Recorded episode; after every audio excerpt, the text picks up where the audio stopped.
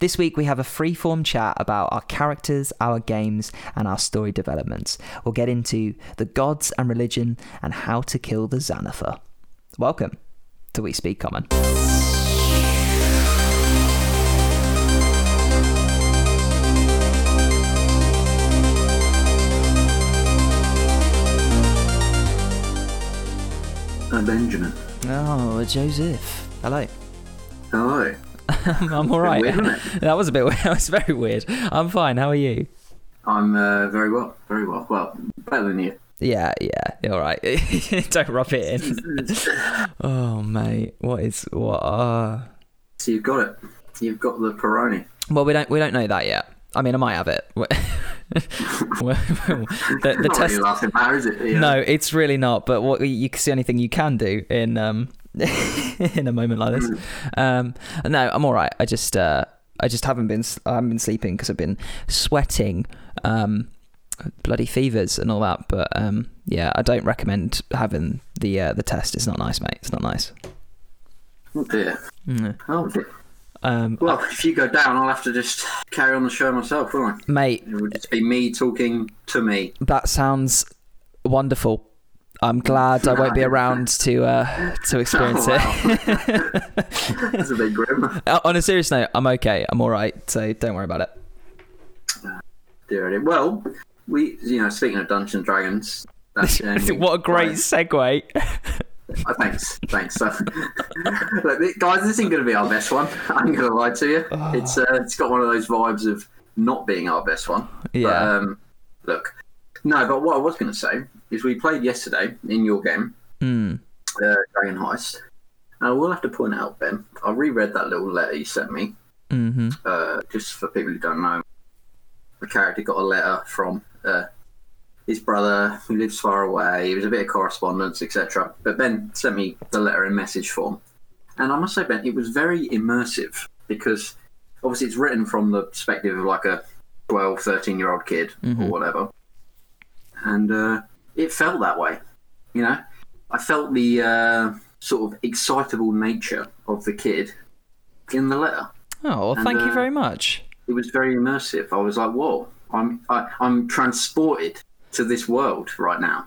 So, I don't know why that hit me like that when, you know, the game doesn't normally feel quite like that, you know, but just for some reason that one little thing just really, really worked for me. Yeah, I know what you mean, because immersion's something that I aim for all the time. That's like my benchmark is that I want there to be parts every now and then where players feel like they are experiencing an actual thing. So, you know, we had Fleet's Week Festival a couple of sessions ago, and we'd been building up for it for a while, and I'd planned this big description of the parade and the music and, you know, how it was going to be and all the little mini games, and a couple of the guys were like, wow, yeah, it really felt like we were at a parade. And I was like, great, mission achieved. And you can't get that every single session because that's just too much of a standard to put, but I was waiting and like eagerly awaiting to send you this letter because it was set up so many games ago. Really? It was so I don't even know how many sessions this was, but you originally sent it when we were playing the starter set, and then obviously I took over and so to inform people, I just gave a little goblin mate of mine, Droop, his name was, I believe. Yeah, Droop. I gave him this letter and just said, hey, could you like go a few hundred miles up the road and deliver it? I didn't think he was going to make it, to be honest, or that he would bother, but, you know, it turned out to be a loyal little goblin friend. Well, that's the thing, because when you did it, James was running the game at that point, and we're sort of doing this together, and that's been like the thing that's made this campaign so special, I think, the intertwining of the different sort of settings. Like my domain is Waterdeep in that area of the Sword Coast, and he's dealing with like Baldur's Gate in that area and the moon shales and stuff, so we sort of cross over and it's a lot of fun. It makes it a very interesting shared world. And when you sent it, I remember him saying to me like, God, I don't know what to do with that. And I said, don't worry, let me deal with it, because it's going to take him a long time, because you never told us where your family was from. So no, I just said like Sword Coast, south. You know, that was like it. So I did some research. I looked into you know, possible good areas, and I found a nice little village. It doesn't have too much going on. That's a little off ways down the de la Brimery, the river. That's not at the coast. It's just a little bit further in, just so that it's sort of perfect for sort of nice quiet area, but far enough away that, you know, if something blows up in the city, you know, it's a respectable place to raise a family. And then I was like, well, you know, shit, that's going to take a long time. But then, as we've said before, I think when we were talking about the old dragon experience, that payoff for that wait, it can be really good. So I left it a long old time, and I'm happy with it. I'm glad that your little smile when you were reading it was enough for me to feel like, yeah, okay, that's paid off. Yeah, well, I say, because I'd pretty much forgotten about it at that point, so it was like nostalgic, you know, of our previous campaign. There's little bits in there as well that sort of give you an idea of the area, because I know I haven't actually told you where it is. So if you ever want to know, just have a chat with me. But like, I think there's a bit where he mentions catching fish.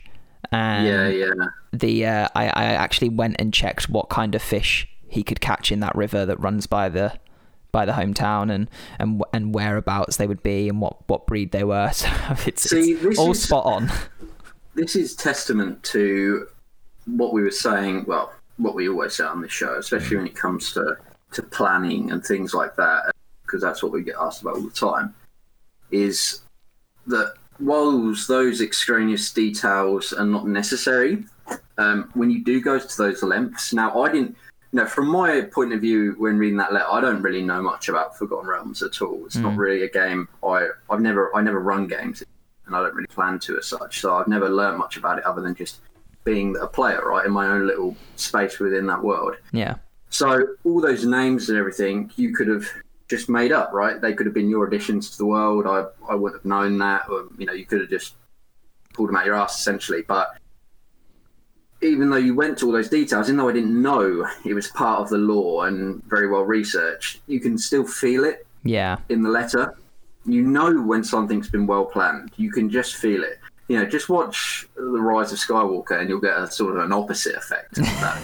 You know, you'll get. But, you know, so it just felt that, and that's why it worked. You know, you can, when something is paid off like that, but in very meticulous detail, very well paced as well. Because, like I say, it was like just at the point where I forgot about it, and then boom, it's like a nice reminder.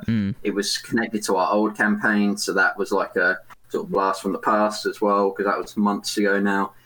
So it all just worked very harmoniously, and also it was quite nice as you pulled characteristics that I'd roughly detailed of characters in my backstory and just sprinkled them into the letter with behavior that felt congruent to them and what they would actually do. So you spoke about Cowrie, my character. You spoke about his dad, obviously the brother was writing the letter. You spoke about other family members, sisters, mums, what, you know, whoever, but they all just matched well. You know, it was never a point where I felt like, oh, that doesn't quite line up to what I wrote. Not that it would even really matter, but it just matched, you know, and that just felt good to me as a player. It felt like you understood my character's backstory and where they'd come from. You'd obviously spent some time in that headspace to get familiarised with what I was basically putting down on the table, and then you've grown on that, which I think is... It's pretty key, really. Sometimes, you know, you can subvert an expectation and tweak something, so it's a bit of a surprise to a character. That's kind of high risk, and oftentimes doesn't pay off unless you do it extremely well. But I think that's sort of a lesson, really, when you're looking at a player's backstory and you want to incorporate some stuff. You can generally tell by how they've written it or what they've told you about it. What are the aspects that are important to them about that story and what they want to keep? Like, for instance, with my Paladin Galahad, his backstory, I think some of the key components there were that his brother was a good guy. He's always going to be a good guy. He's always described as being of, you know, a really good soul, basically. You know? So if you then went, oh, I've resurrected him, and he is a demon boy. Yeah, he's evil. He's always been a demon boy, and I'd be like, okay. I mean, not really what I said, but okay. Yeah. But that's an important characteristic. But then other bits you can kind of change a bit. So like the stepmom character there is not necessarily exactly how I envisioned her in my head, but the alternative was just as good. And it wasn't something I had my heart set on. So it's important, I think, to keep, or just ask the player, like, what are the key touchstones of this story that can't really be messed with? Or if you're unsure of it, just ask your player, okay, I've got this character here. Clearly, he might come up in the story later on. It's from your backstory or long lost, lover or whatever. What's the key personality traits about this person that really are sort of immutable and can't be changed? Yeah, because that just gives you a good framework, and generally that will still leave you with a lot of room for creativity to surprise the player. Oftentimes, if I'm a player and I write a backstory, I don't want to give too much detail because I want to give the DM room to surprise me later on. I don't want to like write a quest for myself later on and then also write the outcome in that backstory. Yeah. Otherwise, you might as well just write a book. Yeah, where's the game in that? Yeah, where's the development? I think a good example of the adverting expectations with the Galahad's brother example. I mean, you could resurrect him and he could be evil, and that would be like, oh, that's not right. That's not how he is. And then it's like, oh, he's been, there's a quest. He's been affected by being dead, and you have to get him back to normal. Like that would be a nice, interesting way to subvert expectations because you can return him to normal. But yeah, just instantly changing him isn't really the way you want to go. Yeah, it's the same like when you, I don't know, say you retire a player character in a game, and then down the line the DM introduces that character, and sometimes it's nice for the PC to play that NPC in a scene or whatever, but also sometimes if the DM has information that character should have and is pertinent to the story, the DM needs to run that NPC or that PC like an NPC, right? But you can't just then completely change that character. For instance, like Galahad, who's a paladin, he's slightly morally grey, but he's a good guy really at heart. If I said, okay, I'm going to retire him now, and then in a new campaign down the line, you bring him back, and you're like, oh well, he's a death knight now. Yeah, he has fallen completely. I'm like, well, I don't know about that. I don't know. Yeah, so, all well and good if he actually had, because you told me he might have done that. But yeah, exactly. I mean, to be fair, Galahad, he could go that way.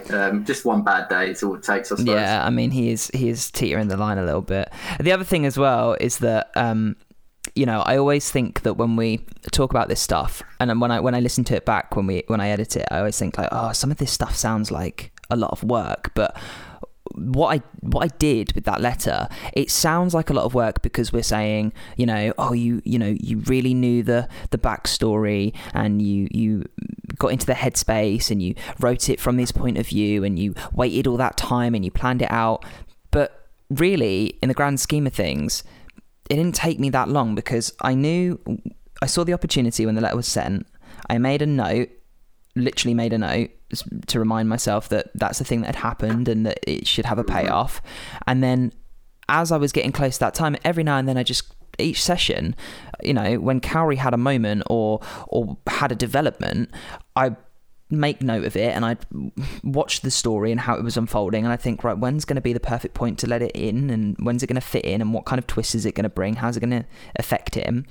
And all that time I'm thinking, what's it going to say? What's the right thing? Because I don't want to give him a letter that's going to give him some massive existential crisis and change the character.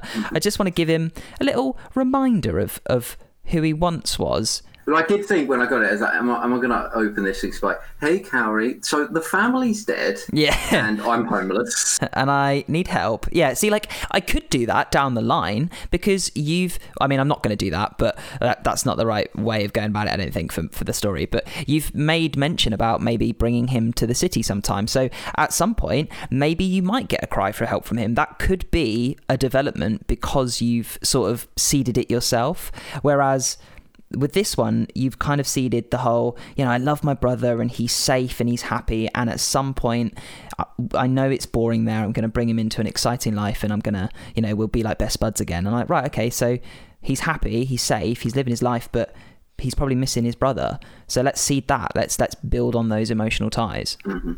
It's really, it doesn't take as much time as you think, even though it sounds like a lot of work. No, and I specifically wrote Cowrie to be less... he's kind of an edgelord, but his backstory is not edgelordy at all. No. He just is very standard. There's no tragedy there. There's always a tragedy with a player character. There's not here. He's just a guy. Yeah. With a couple character flaws... make him slightly interesting, and that's about it, with the normal upbringing. But that's a nice touchstone. I when I made him, I was kind of thinking about Hawkeye from Age of Ultron, mm-hmm. and that's a bit of a twist where it turns out he's married and he's got kids and everything, and there's nothing really wrong. He's just an agent. Just an agent, a hardworking man with a happy family. Very good with a bow. For me, that made him so much more interesting. Yeah. As soon as I found that out, I was like, "Whoa, he has character!" It just tells you a lot about someone. Okay, if they got kids, they got a wife or whatever. It also slightly stable. Yeah, well, it also tells you that they've got something to lose. Mm-hmm. These other characters that don't have... obviously, other characters have connections. By the end of Infinity War, bloody Tony's got a wife and kid. So. It gives something not only for him to lose, but also much more attainable for us as people. For example, we can't ever get on the same level as Thor and understand what it's like to lose all of Asgard, but we could understand what it's like to lose a loved one, mm-hmm. and what weight that brings. And it informs you so much about the character, because now when you think of Hawkeye, it gave me so much more respect for that character, because, okay, he has this family. Yeah, he's got a wife, he's got kids, he's got people who depend on him, who he looks after, who he loves, and vice versa. Clearly, he doesn't need to do this job. He doesn't have to do this job, but he does it anyway because he understands it's for a higher purpose. Mm. And that just informs me so much about how this character thinks and his morals and his beliefs and how he acts, just based on the fact that he had this wife and kids. So you can make a character very interesting without having some form of grief or PTSD or tragedy or whatever it may be.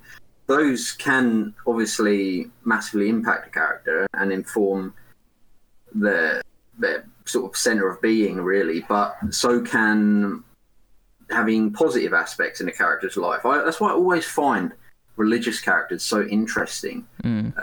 I was watching The Last Kingdom recently, which is kind of a bit like Vikings, but a bit more historically accurate, a bit more realistic. It's on Netflix at the minute. And just shallow shade there. Well, I actually really like Vikings, but Vikings is a bit more mythical. It's a bit more fantastical, I think. Mm. But it's interesting because there's so many pious characters on The Last Kingdom, obviously on the Dane side with the whole Norse pantheon, and then a lot of Christians and Christianity being represented in a large way in that show. And the characters are so interesting. Like there's a priest on that show who doesn't necessarily have anything such as a bad life. He's not tortured like a bunch of these other characters are, and he's so connected to God, but he's not infallible, he's not like a perfect being. But that aspect of faith, which is obviously a positive aspect for him as a character, informs me so much about his morals and his convictions and his beliefs, because especially when they talk about faith a lot in that show, as you can imagine, and having faith and what that means, etc. And just having a character that can put their sort of quote-unquote faith in something, put their trust in something, whether that be God or another character or a belief or a set of ideals. Again, this is why I like Paladin so much, because there's a lot of sort of crossover there. Mm-hmm.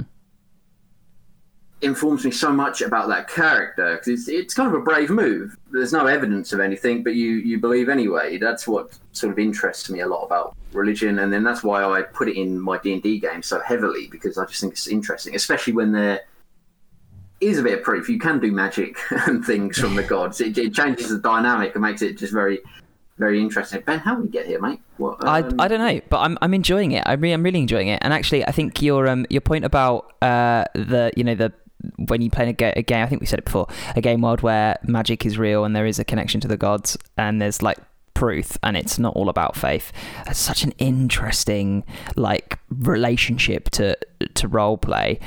Something I've never really delved into the sort of relationship with gods and things in D&D or any RPG really, because I've always sort of seen it as a bit like I don't really know where to go with it. I don't really know what to do with it, and I've started to a little bit with Orlo, and that's been really interesting because especially in that game world where we play in. See, this is why I like playing the Forgotten Realms with our group, because James, who is also DMing with us, he has as much of an appreciation for lore that I do.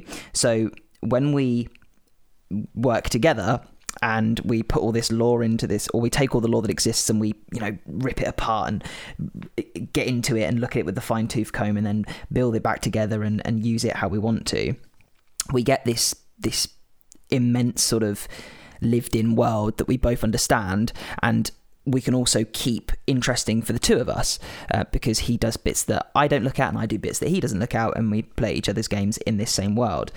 And we started getting into some of the godly stuff, and there's so much stuff there about how to and how it all works and how they work and how they do things and why they do them a certain way. And I don't think, for me, because I don't have that kind of connection to it like you do, I don't think I would have been able to build that on my own, which I think is I'm fine admitting that. I don't mind. I'm not pride, whatever. I don't know. I think sometimes taking stuff that's already there and just ripping it apart and using it is so beneficial. But yeah, I agree with everything you're saying. I built out Orlo in the same kind of way as you as well. I looked at the character and I thought, I don't really want to do that big, one day I left home forever and I'm adventuring.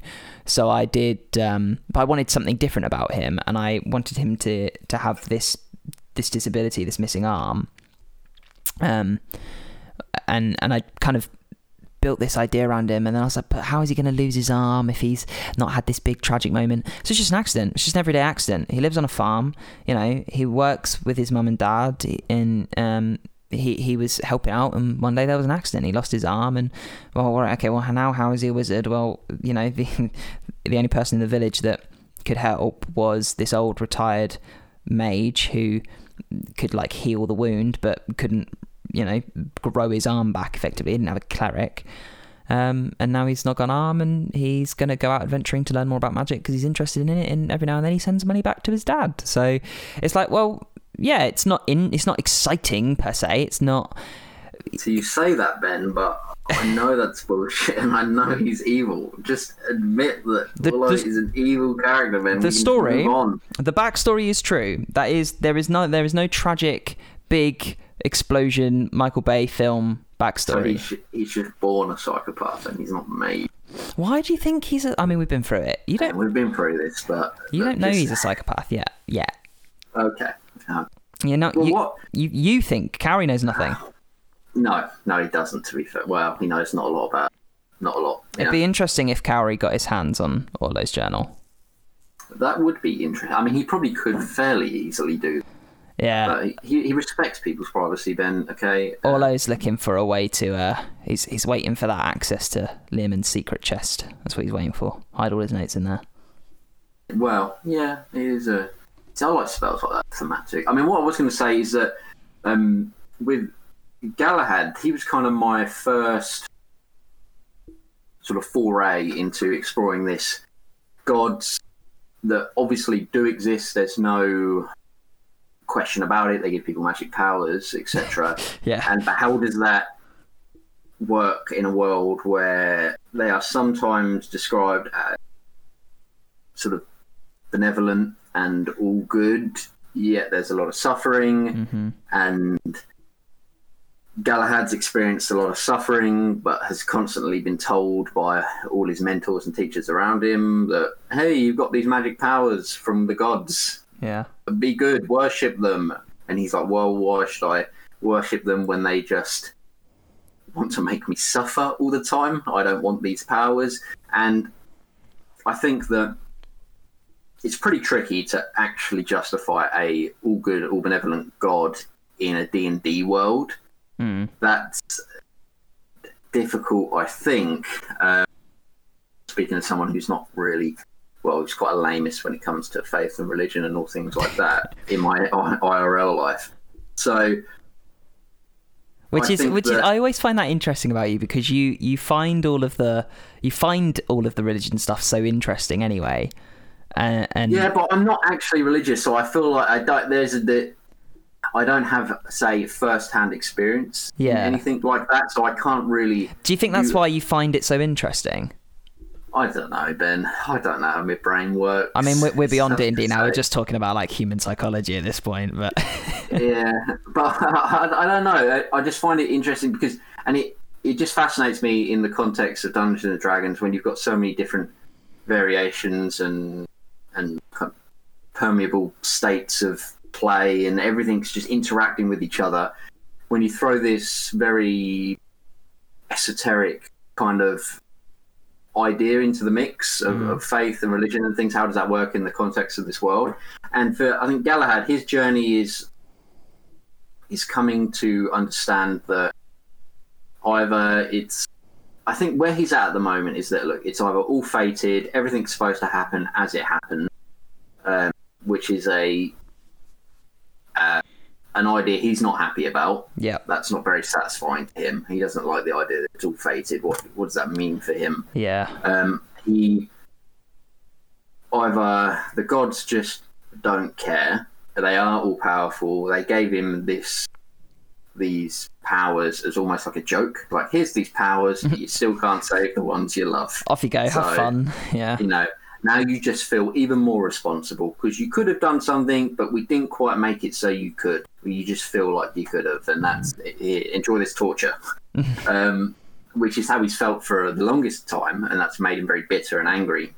Mm. And then he had a bit of a slight conversation of such with a god or a dream or whatever you want to call it, where they gave him somewhat of a direction, which I think as a player I interpreted and then misinterpreted on the behalf of Galahad, because I think that's how he would have interpreted it, and I think that just gave him more justification for his rage and anger. Yeah, I think now he's slowly, I mean, he's just, you know, killed a dragon, and the stakes are just raising and ever so higher and higher and higher, that the world is literally falling apart around him.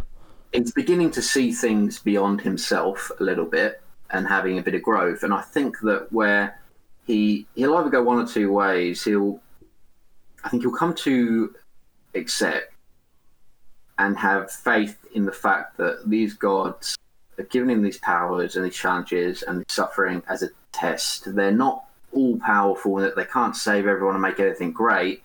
And if they did, and there was no suffering, then there would be no growth for anyone. Mm-hmm. You can't, like, I suppose you can't be good, or there can't be any goodness in the world if there's no capacity for evil. If you can't physically be evil, then you can't also be good. Yeah, because it's a choice, and if that agency to make that choice is taken away from you, then you're just stagnant. There's no development. And so I think that if he comes to realise that this is the challenge laid down before him, the onus is on him now. He's been equipped with the tools, the powers to effect great change, to then find that sort of path of meaning, I suppose, and go down that. I think that's one direction, or it just all gets too much for him. He can't handle that responsibility, or he gives in to his more base, immediate satisfaction desires, mm-hmm, of his vengeance and everything, and then he does just fall. Yeah, becomes a fallen paladin. Like, I really feel like it could go either way, and I don't know how it will go. It depends on the story, I suppose, and what challenges are thrown up in front of him. But it's interesting because, like, I know some of the twists and turns that are coming his way, and I don't know when like, I know kind of when they're going to come, but I don't know where he's going to be in himself when they do, when those twists reveal themselves. And that could completely change everything. That could change the whole arc of his story. So it's fun to, and I think this is just why I like D&D, because even though in a way I'm kind of the writer of the story, because I'm sat in the chair knowing kind of where it's going, I don't really know where it's going to go and what ending it's going to be in, because it really depends on what these characters do, and I have no control over them. I think that's why, I think that's just the magic of it, isn't it, really? Yeah, it is. And I think that I just love this character so much, because it's a vessel through where I explore my own ideas and things. Yeah. I think that's what's great about D&D is you can just throw things out there and see what resonates with you and other people, and explore things in a basically no consequence setting of a tabletop game. And that's something that's quite empowering to me, I think. And for Galahad especially, he's interesting because, like I say, he can go down these two different paths, and he's a vengeance paladin. He does skirt the line. I think, while I really like the more standard devotion paladin type of thing, who has these really strict oaths, and he's generally basically the Superman of paladins, right? And that belief system. I think that is really interesting, and you can do a lot with it. I like the vengeance paladin archetype, I think, a little bit more, because it allows him to wade round in these more murky grey waters a little more. And I think that's even more dangerous, because it kind of reminds me of Jedi in a way in Star Wars, especially like prequels Jedi, who are very much the devotion type paladins. You know, they don't go anywhere near the dark side. Stay away from the dark side. Don't even look at the dark side, or you will fall. Terrible things will happen. And that kind of becomes their downfall in a way, because they're so sheltered from that then any slight hint of exposure at all just completely corrupts them. It's like it's like they've got no kind of resistance to it at all. They've not built up any immunity to this. All right, we're getting back to the disease stuff now, are we? Well, I think it's an interesting parallel. It's like they haven't got. Whereas I think if you're slightly exposed to that, to the grey areas of life, like the vengeance paladin is, they have to wade around in those murky waters. They can see what's truly evil and what's... Even though it's a more morally dangerous place to be, and it's very easy to teeter over into doing something abhorrent, they have such a greater understanding of the meaning of sort of life and death and punishment and justice and the whole spectrum, as opposed to this very black and white response to things, that they are able to see the darkness, you know, toy with it a little bit. Like I say, I think the vengeance paladins have much more capacity for evil than, say, the devotion paladins do. But because they have so much capacity for it, that they then have the agency to have much more capacity for good as well. Because they're confronted with the decision of being quote unquote good or bad every day, and wading around in that murky area, that because they choose good every day, that makes them almost more morally justified than, say, a paladin who doesn't make that decision every day because they're so far over to one side. I don't know, that's just how I sort of see it in my head, or how I'm exploring it at the moment. No, yeah, I get where you're coming from, and it's interesting because I'm sort of walking that line with Orlo quite tightly. I said to... No, I think you've dipped over, Ben. Well, no, this is the thing. So I said to James, like, look, here's this character who... and at one point, I had to change his alignment. So I said to him, look, I've been thinking about it. I think, you know, some stuff's happened. I don't think I got it right with his alignment. I'm going to change it to this. And he was like, okay, fine. And, you know, the way I see him, he's so focused on this acquisition of knowledge. Knowledge is power. And he wants to be remembered. He wants to be known as the greatest. But he doesn't really have a purpose. He doesn't have a goal or a mission. You know, if you, in a way, like, he wants to be, you know, he wants to sort of attain the rank of master, you know, like a...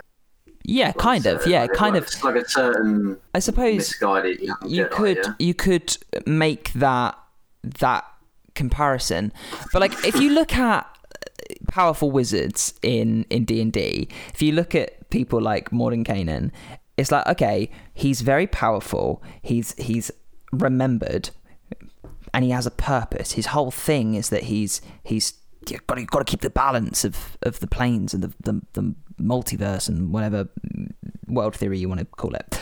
So Orlo is very much like, I want to be remembered like that. I want to be known as one of the best, one of the greatest, but he hasn't got that purpose. So he's kind of just going. He's just there and he's moving. And he finds, whenever he finds a bit of information, he's like, oh, this is interesting. I'm going to look into it regardless of what it is. And he doesn't always know what he's looking into.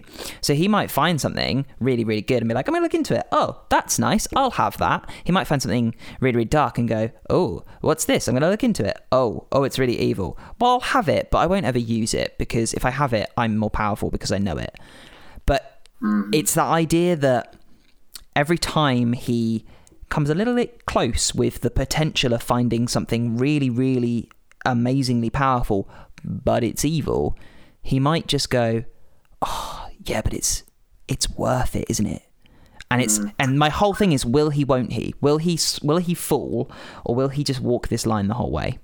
That's what I think is interesting, because, again, going back to what we were saying earlier about having the capacity to do good or bad, these more powerful characters almost become more trustworthy if they are good, in a way, because you know they have so much capacity and power to do quote-unquote bad things. You know, like if you take someone who is seemingly good, but they have no power, no strength, they're ineffectual in all way, like, how do you know that if they did have some grasp, influence or power, that they would be good? Maybe they just come up here that way because they don't have any opportunity to be bad, really, on a grand scheme, you know. Whereas so that's why I find really powerful wizards very interesting, and I find they generally in this sort of fiction go one or two ways, three ways really. They become very evil, become a lich, whatever, right? They're sort of they lose their humanity and power corrupts them. They either become really powerful and really good, because, and those are supremely good characters. Like I would say, like Mordenkainen and people like that, even though they've done dubious things, they are ultimately good characters because they have so much power and could affect so much change, but they utilise it for the greater good, right? And then I find the ones who go this way is that they just become apathetic, right? Yeah. All those quarrels of good and bad or whatever, they essentially just lose all semblance of a moral compass or humanity, right? And then they're searching for some sort of higher purpose at that point. And then if they do bad things, they do good things, it's irrelevant to them. They don't even see it as that anymore. Yeah. And you know, I could see Orlo going that way, where he's like, well, it doesn't really matter anymore. I'm just trying to live forever. Yeah. Effectively. And I think the thing with, like, and you've got to remember, like, Mordenkainen is a bit of a dick, and like most wizards who go on that, you know, I'm doing things for the greater good, they end up being arseholes, because they're like, well, you don't understand the complexity and the mission that I'm on, and I'm going to do this for the greater good. And, oh, you know, it's the trolley problem. Do I let 4 people get hit by the trolley or one person? Well, I'm going to sacrifice the one person for the greater good. Even though they're good people, they become quite, I think, or the way I see it, quite morally grey. I mean, there are a few standouts who are still very good. I mean, there are wizards in the lore of D&D that are, you know, at least outwardly very good and grateful people, and people love them and appreciate them.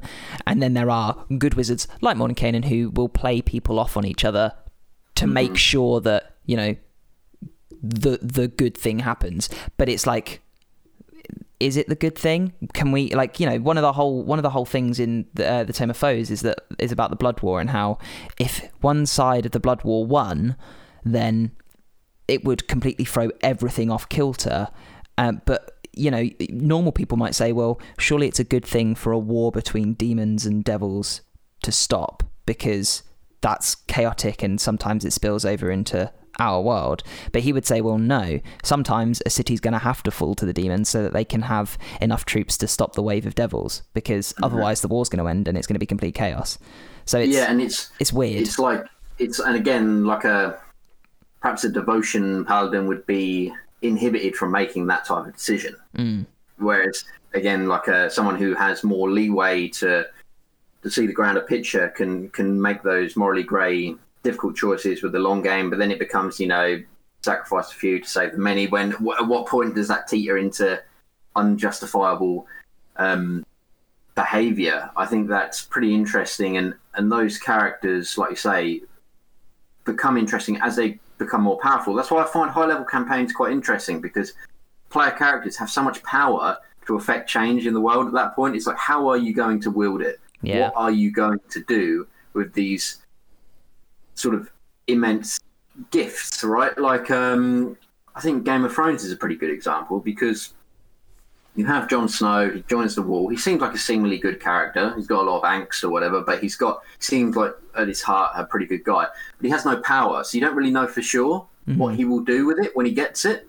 Whereas you say, like, compare Joffrey, right, who has all the power in the world, and then we can see what he does with that power, and it only enhances his negative traits. Whereas then Jon becomes, you know, spoiler alerts from Game of Thrones, you know, he becomes the commander of the Night's Watch, and then what does he do with that? He utilises it to save lives. I mean, he gets stabbed a few thousand times. Yeah, you know, he gets punished for his good acts, but that's what he does, and that's what why we connect with him on such a visceral level. And then whereas you can, well, Daenerys is interesting because she pretty much does mostly good stuff, but she she's a harsh punisher, you know, with fire and blood. And so you always wonder, can she teeter or not? And then obviously, evidently, she does teeter over to darkness in the end, very abruptly. Yeah, let's not get into that.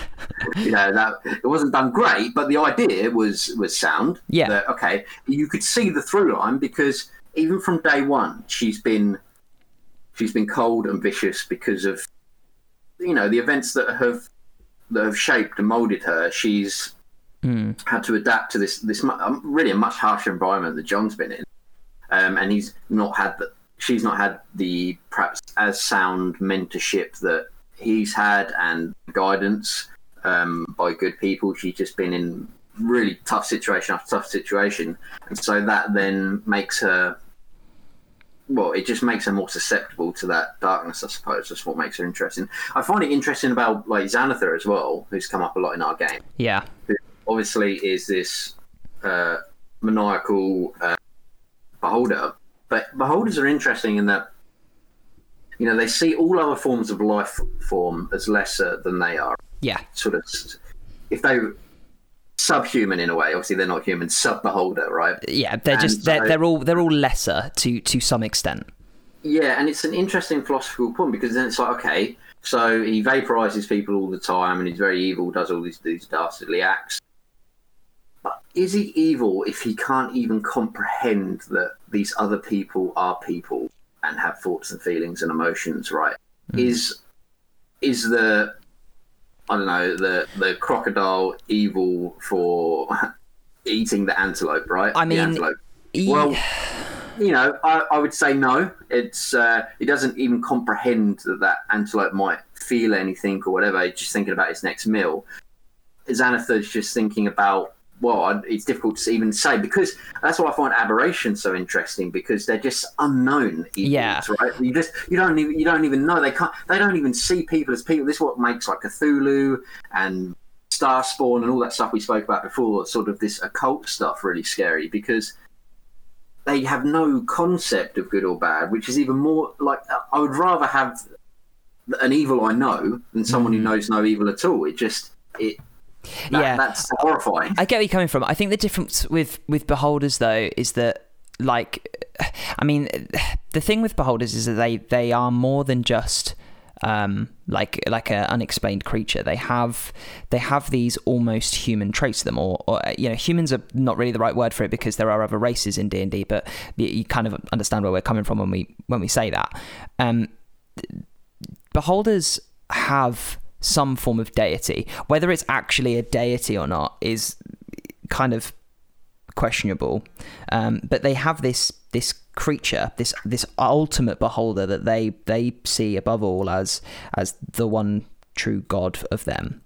God would not be the right word for them. They are not. They're aberrations. They don't believe in the same way as we would.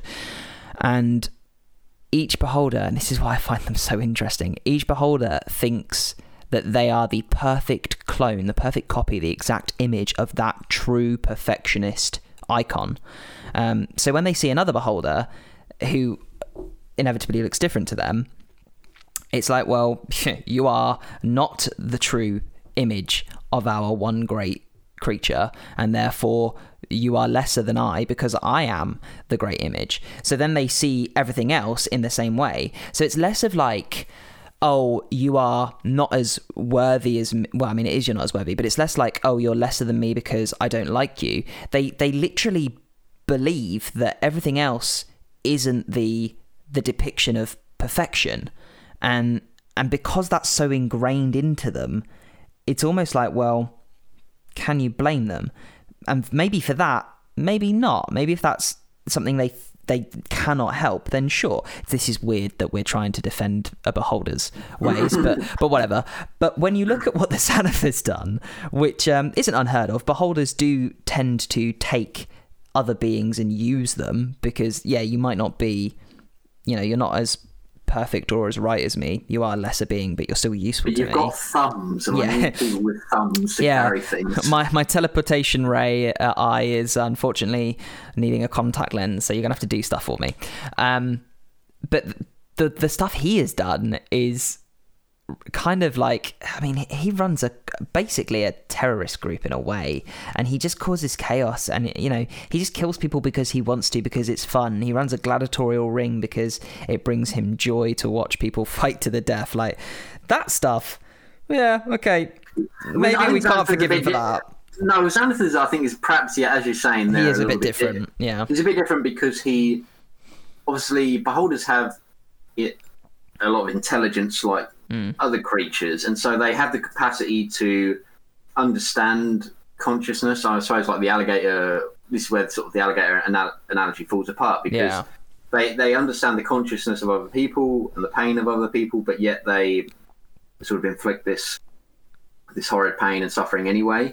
I mean, they're kind of basically just Nazis in a way, right? If they're seeking this sort of perfected form, right? Mm-hmm. And then anything that is not this perfected form is not worth keeping around. Sounds very Nazi-ish to me. Yeah, I mean, literally the word in the Monster Manual, if like one of the subheadings for them is like xenophobic something. I can't remember how they describe them, but they are literally xenophobes. Yeah. Yeah, so that's interesting. I mean, did it throw you off guard when my character decided his life goal was to kill Xanathar? Is that? No, I kind of thought you would want to get to the head of the Xanathar's guild. Killing the Xanathar is a big thing, and it's. I've seen a lot of comments about. This is what I'm asking: is his stat blocked out? He is not statted out separately. It tells you to use a beholder stat block, and then it gives you a list of changes to make, because he has some differences, and being who he is, he has access to items and things as well. So does that make him? I presume that makes him tougher than a standard beholder. Yes. Also, the fact that he would be in his lair makes him tougher as well. It's hard to say because really it doesn't give you a CR for him as well. You've got to remember how we're going to do this. I've no idea how it's actually going to be pulled off, because a straight fight's not going to work. No, I have no idea either. It will be interesting to see what you do, but you've got to remember as well that Dragon Heist is a 1-5 adventure, and it actually says in there, your players aren't meant to fight these villains. And I always knew that going in at level 5, that was going to be potentially achievable at some point and an option, and I'm fine with that. But players read that and you're like, not meant to, doesn't mean we can't. There's a chance. Yeah, exactly. But like, he what I need to work out, the stuff that will be fun for me, is like, what happens if the head of this criminal organization goes away? And like, there's a reason that the Open Lord and the Black Staff haven't fronted an assault to the Xanathar Guild, because even though he is this evil corporation, you know, that's doing bad things, and there is a gang war going on, he also does offer something to the city, because he kind of regulates and controls the criminal population. So it's like, well, that's helpful to us. The rest of the stuff, not so much. So what happens if that figurehead goes away? Because the whole Xanathar Guild is like, I'll stab you in the back to get to the top, but it's like, what do you do once you're at the top? Because you're never going to get above the Xanathar. It's like 1980s Yakuza and Japanese police, where they don't really chase them down, as long as they're just killing each other. Yeah, when people start dropping in the streets or step in, but as long as they're killing each other behind closed doors. Yeah, well, that's why there's now a problem that there's all this gang war on the streets.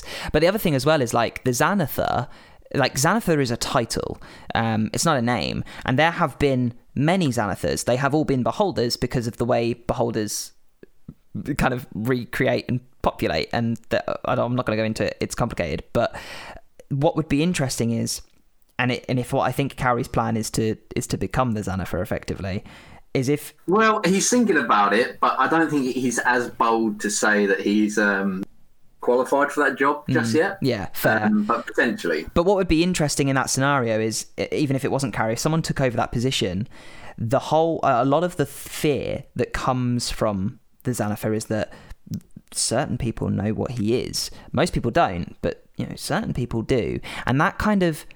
that mystery and that fear from other people, and it's usually bigger mob bosses. It's kind of like, you know, if you were the big boss of the mob, and then all of the other bosses were scared of you, everyone else wouldn't touch you because their bosses are scared of their boss. But the fear comes from the fact that people know he's a beholder. So what happens if that goes away? Does the person who steps in pretend to be a beholder and just never gets seen and keeps that charade going? Or do they, you know, try and reform the guild, quote unquote? It'll be very interesting to find out. Well, Cowrie's plan was originally just join the Xanathar Guild. They had some information that he wanted anyway. Obviously, he wanted to find the vibe, interested in that, and he was just interested in having access, you know, to the power. And the fact that he knew that not many people see the Xanathar or know who he. At that point, he thought he was just a man. He just wanted to see him, just to say he'd done it, right?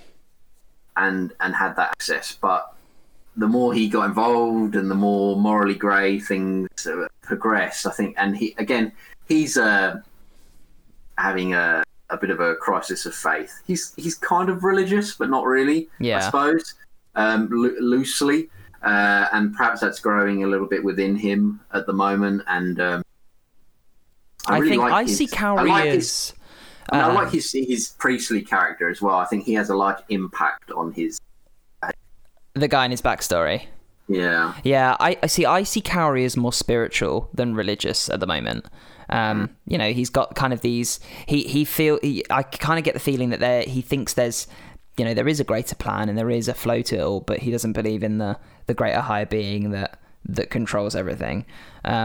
Which would be interesting to see if he ever went that way. I don't know. It'd be fun to see. I think. Well, I like to tie in the fact that even though he's this kind of city boy, and he has this love-hate relationship with society and government. He loves to be in this urban environment, but he also hates the kind of civility of it all. Yeah. But on top of that, he is a wood elf, and he's come from a rural area, and he is naturally this more naturalistic, like you say, spiritual guy, right? And he's been brought up with these beliefs, and he takes heed, because even though he doesn't like his dad very much and he doesn't respect him very much, he does respect the fact that his dad is a wood elf who's like hundreds of years old and probably does know a thing or two, right? And when he teaches him about their culture and their ancestry and things like that, he does take heed to that. That's why he was quite adamant about not disturbing that elven grave. Yeah. Because there is some stuff that he holds value to. Not a lot, but some stuff. And when it came to meeting Abraham, this priest, I think he listens to Abraham less because he's a godly man and a priest, but just because he knows he's a good man. And so he knows he's a good barometer for...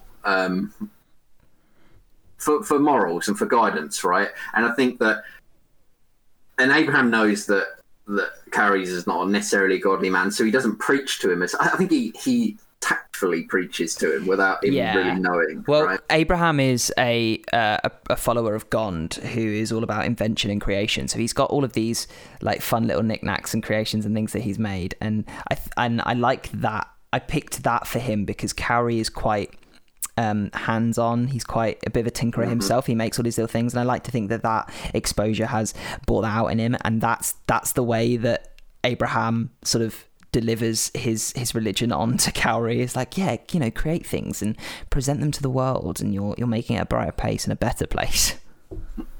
Yeah, but then Cowrie makes things that shoot glass into people's eyes. So, well, yeah, you got part of the message. I just like him because, and again, like that priestly character, he's not infallible. You know, he likes a drink every now and then. Oh yeah, yeah. Gets a bit leery. A drink under the table, mate. So he's a. I think what's nice is Cowrie sees a lot of these priestly figures and stuff as high and mighty, but Abraham comes down to his level, you know, and they talk as equals, which I think is pretty good for him.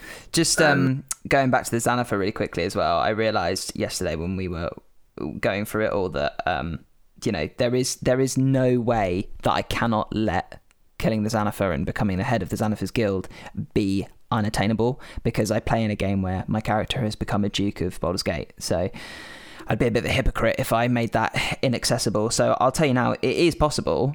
I'm just thinking about how it's going to be bloody difficult, mate. I mean, it is almost a suicide mission. Well, I'm just thinking because, well, Cowrie up until like 20 minutes before the session ended or whatever was like, oh, you know, I'm gonna go up to the man and I'm gonna slit his throat. And he doesn't really know where the throat is on a. Beholders don't have a throat, okay? So he's got, but we got a team. We're researching them. We got figure it out. Maybe he'll enlist the help of like dragon or something.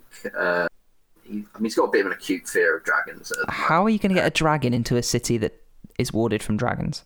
Well, man, we'll have to turn that ward off, won't we? Mm. You know, we know the Black Staff. We're good friends with the Black Staff. Yeah, it doesn't work that way, but okay. I'm sure she can figure it out. You should ask her about that. That'd be interesting. It'd be fun. Well, there's that. The only other plan, obviously, Cowrie player notes is like we get him to dream up. We're gonna get him so paranoid he dreams up another beholder. Fight each other till like that, and then when that one of them kills the other, hopefully they'll be so near death anyway we can just go in for the killing blow. That's going to be so hard to orchestrate. I know, yeah. What's fun as well is in the Waterdeep book you've got it's in the Xanathar section, it says like, you know, players probably won't be able to kill him because, you know, max level is 5, but here's some ways they could disrupt his guild, or here's how they could really upset him. So there's like some fun, interesting things that you could do. You've got to find out what they are, but there well, the thing is, obviously we've not necessarily really met the main villain of this campaign or main villains as such. Well, but like we've not really interacted with them on a one-to-one level. No. Well, actually, I think after the last session, maybe a little bit, but I don't even really know who the main villains are. That's the thing. That's the beauty of it. And it's such a heavily modified adventure that I don't, you know, it's hard to gauge what's going on. But I think we have to maybe enlist the help of some of them to get it done. I'm not really sure. That could be very interesting. Like, could I blind the beholder with the old glass blaster, just the pulverized glass in the eyes? Presumably. Yeah, I mean, he has 10 of them, so. I mean, yeah, it'd be tricky to blind him, to be fair. Yeah, I mean, you could take out maybe one of his eyes. That would be a lot of eyes to blind. It's a lot of pulverized glass. Yeah. Yeah. Yeah. Well, it's going to be interesting. The party weren't on board. No.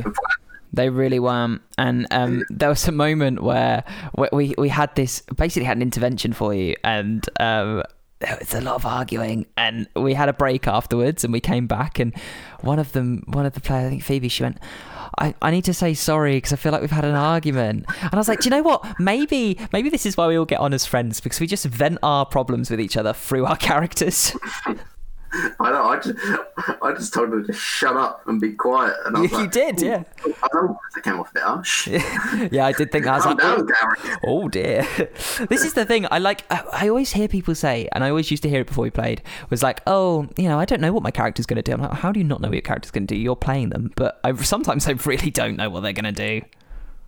Yeah, well, you just get into it. And I think everyone's kind of very method, aren't they? As soon as we start playing, no one really breaks character very much, other than for the odd joke. So it's like we are the odd joke or the odd rule clarification. Yeah, we're just in it at that point. So yeah, for like 7 hours, we get really, really invested, and everyone's got such great characterization that it's so easy to just slip into that role again. You don't feel silly in any way, and everyone does. I say everyone. Basically only me, well, two of us do silly voices as well, so that's kind of fun. Yeah, you know? And I do voices all the time because I'm bloody everybody, aren't I? So yeah no, it's I don't know how we got here, Ben, but it's been an interesting talk. It's been quite fun. I do like these, and we do get messages saying that people enjoy listening to us talk about this stuff because it's just, you know, an unscripted chat, and I think there are tidbits of like interesting things that you can take away from it. So I don't know. It's been a fun hour though. Yeah, no, I'd be interested. I mean, because obviously we get a lot of people writing. I'd be interested to see if anyone who is sort of very religious in their IRL actual life, if they integrate that at all into their games, or they don't, and it's more just a form of escapism from their real life. Or I'd be interested to see how, from the perspective of someone who is religious, if our chat resonates with them at all, if they're horribly offended by it, you know. I'd just be interested to see what I hope people say about it. Well, Ben, you can't please everyone, can you? I never want to offend anyone, though. It's just only a fun game. It's a fun hobby, after all. Yeah. You offend me every day. Oh, every okay. Day. Well, all right, fine, wonderful. Do you know what we should? What's fun? What's interesting? Is that with this shared world universe, with James and I both running games in the same universe, is that we've got an opportunity now where some of the players are going to go away as some of their characters and some new characters to go on a separate little adventure. It's like a little break, and then they're going to come back and we're going to swap DMs for a little bit. But it's the same universe, same world, same characters. So it would be interesting after we've done that and we've come back to Waterdeep, and we've seen some of those more connected swaps happen in game, because they've been happening all the time, and we've mentioned little bits where you know where you said like, oh, I don't know, you know, suddenly James starts talking and I don't know what's going on. But there'll be a lot more of that in the next couple of sessions, so it'll be interesting to get James on after that's happened and have a sort of conversation as the two DMs and a player, and see what people think about running a shared universe, you know, with different DMs would be like. Because I've really enjoyed it. What's your opinion? I like it. I mean, like I say, I've not experienced it much because the campaigns that I've been in with each DM have been, you know, relatively separate. Mm. But the little moments of crossover have been fun. I think if we go on this little Baldur's Gate adventure, I will probably not benefit from it as much as, say, you will, because you're in both campaigns. Yeah. And obviously, I know James has picked Baldur's Gate because he's obviously fleshed out that whole area very well. He's got stuff he hasn't used there, yeah. So you'll probably be going, you know, whoa, that. And I'll be like, what? Yeah, so it's like, I have no context. Wesley, who's another player, he plays in the Baldur's Gate game, and he is in Avernus with my character. And when they left Baldur's Gate, the election was happening, and he'd put my guy had put his name in, and he'd done a lot of work to ensure he had a lot of backing, but then he went down into Avernus and doesn't know the result. So when Orlo found out, James told me through an NPC saying, so the quest is that Orlo's got to go to Baldur's Gate and investigate one of the dukes who has been missing but is still giving orders. And the NPC literally said, so in Baldur's Gate there's 4 dukes. One of them is holding down the fort, 2 of them are in hell, and the other one is missing. And I was like, wait, hang on, how many of them are in hell? So when Orlo got to basically explain why he was leaving, and he said that to the group, Wesley gave me this look like, sorry, what? And I was like, yeah, because Wesley's character in Baldur's Gate hates mine, so typical. So that's, it's a lot of fun. It is a lot of fun. There you go. Just make your player characters politicians. What can go wrong? Yeah, yeah. I mean, art imitates life, so who knows? But yeah, we'll get him on and we'll have a good chat, because I did say to him a long time ago it might be something we want to talk about, and he was all up for it. So cool. Wow, this has been a good one. It has been a good one, and you said it wasn't going to be a good one at the start. Wow, they're always good ones, Ben. Yeah. But I like to set the expectations low so we can then raise them throughout the show. Yeah, right. I always say if you go in with no expectations, you come out thoroughly pleased. So. Well, look, you can get in touch with us at We Speak Common on Twitter. You can email us, wespeakcommon@hotmail.com. Our website is wespeakcommon.com. And if you see us on Reddit, it's usually me. Also, fun thing, Joe, because this episode is out, if you're listening to it, on the Thursday that it releases, on Thursday, the 28th, which means... In 3 days' time, we'll have a pretty big announcement happening on our Twitter. Ooh. Yeah. Interesting. So if you aren't following us, get over there to be the first to know, and we will then do a re-announcement in next week's episode, I suppose. Yeah. And if you're, you're wondering what it may be, just look back at, stuff we've done in the past. Mm. It might be a bit of a giveaway as to what we're doing going forward. Too much. No, I think that slightly undersells it, but okay. Anyway, we'll see you next week. If we don't see you on Twitter, have a great rest of your day, whatever you're doing. I don't know. Bye. See you later.